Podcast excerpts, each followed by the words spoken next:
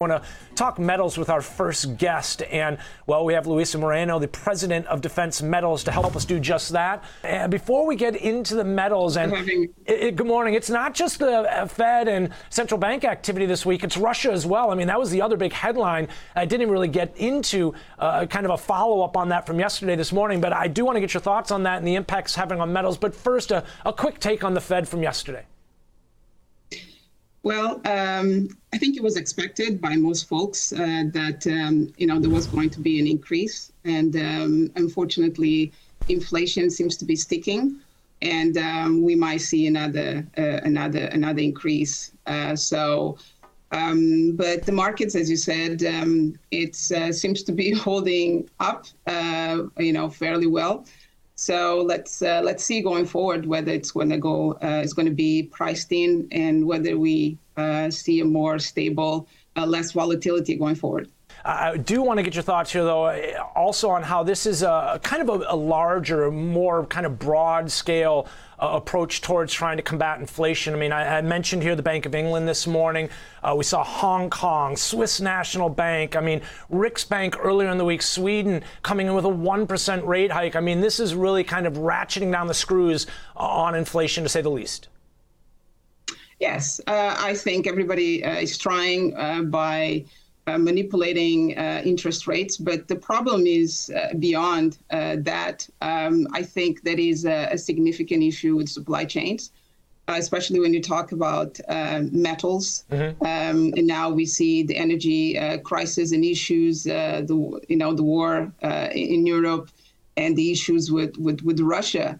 Um, and, and whether there's going to be um, energy or natural gas uh, for, for the industries in, in, in, Europe.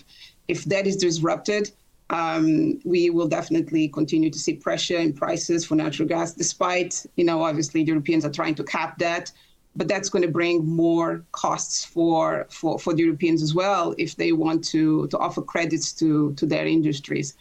Uh, so it's going to be very interesting to see this winter um, and how uh, things are going to, to roll out, whether it's going to be enough energy uh, for everybody, particularly the manufacturing, and and how that's going to to to affect uh, production um, uh, of metals as well.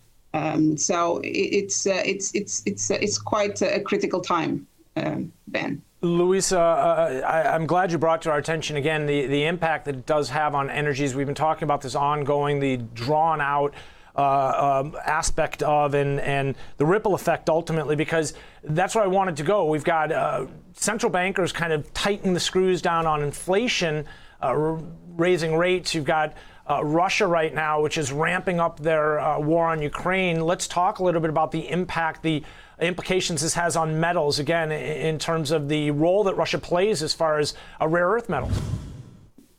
Right. So uh, about 3,000 tons um, of, um, of total rare earth is produced in Russia and refined in Estonia.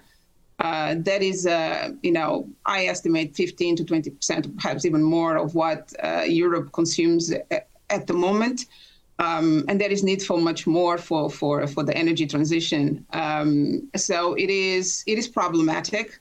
Um, you know, Russia is not exporting that. There are sanctions, and uh, you know that that particular refinery is is basically not receiving material. Mm. I hmm. think you might have received some material from the United States from some junior mining companies a while ago, uh, but it will have to continue sourcing either from um, from South America or from obviously China.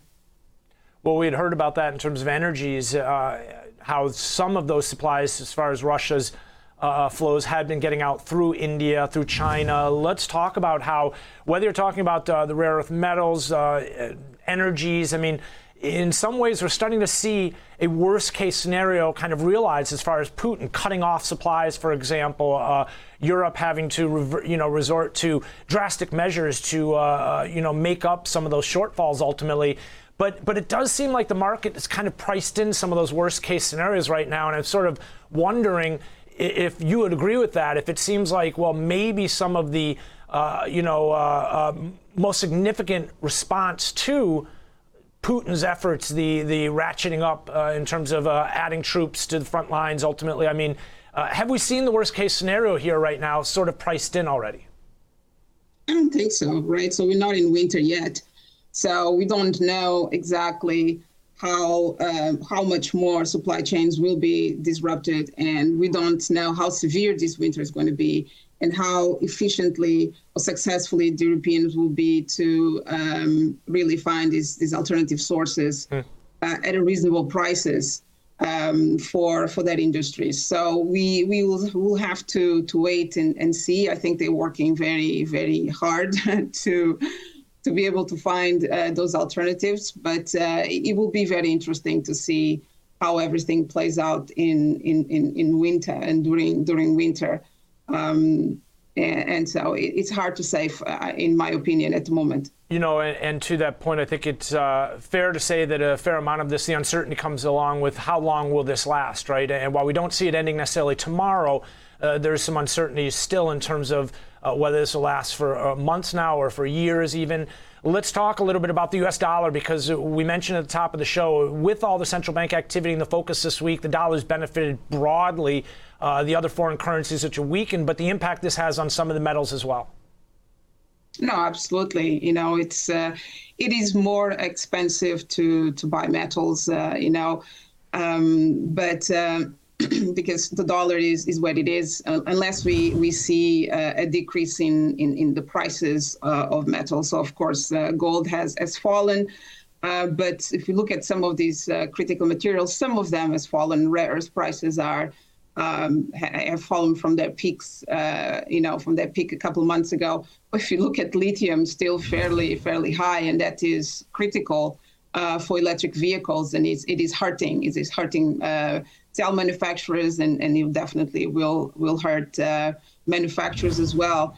Um, so it, it is um, it is an issue uh, that um, we we will have to mitigate going going forward. How much higher can the dollar be against uh, all the other um, you know currencies without starting hurting uh, the actual you know uh, economy in U.S. Um, and, uh, and and producers or, or, or, those dependent on, on the various on the various metals. Uh, lastly, Luisa, if we could just talk about copper right now, hanging out right around 350 off the lows that we saw earlier this summer, around 313, well off the highs from the spring, up around five dollars though. A reflection of what we're seeing as far as global demand concerns, China unknowns, uncertainties, and I guess when you have central bankers raising rates at the uh, to the extent and to the magnitude that they have ultimately, I mean, you could expect to see copper coming off, but it's fared pretty well considering. I guess one could argue. Yes, I mean, I, I think uh, it, it, it is going down uh, nicely. But it's just, uh, you know, the theme really should be long term and how important copper is. So, four, about four times more copper is used in electric vehicles. An estimate shows uh, that we will need far more copper than mm-hmm. is produced today.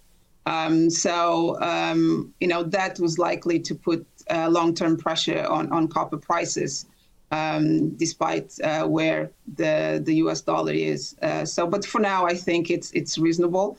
Um, but we will see as, as things move forward. And if we are able to really meet the targets of electric vehicle production uh, that uh, that the world has.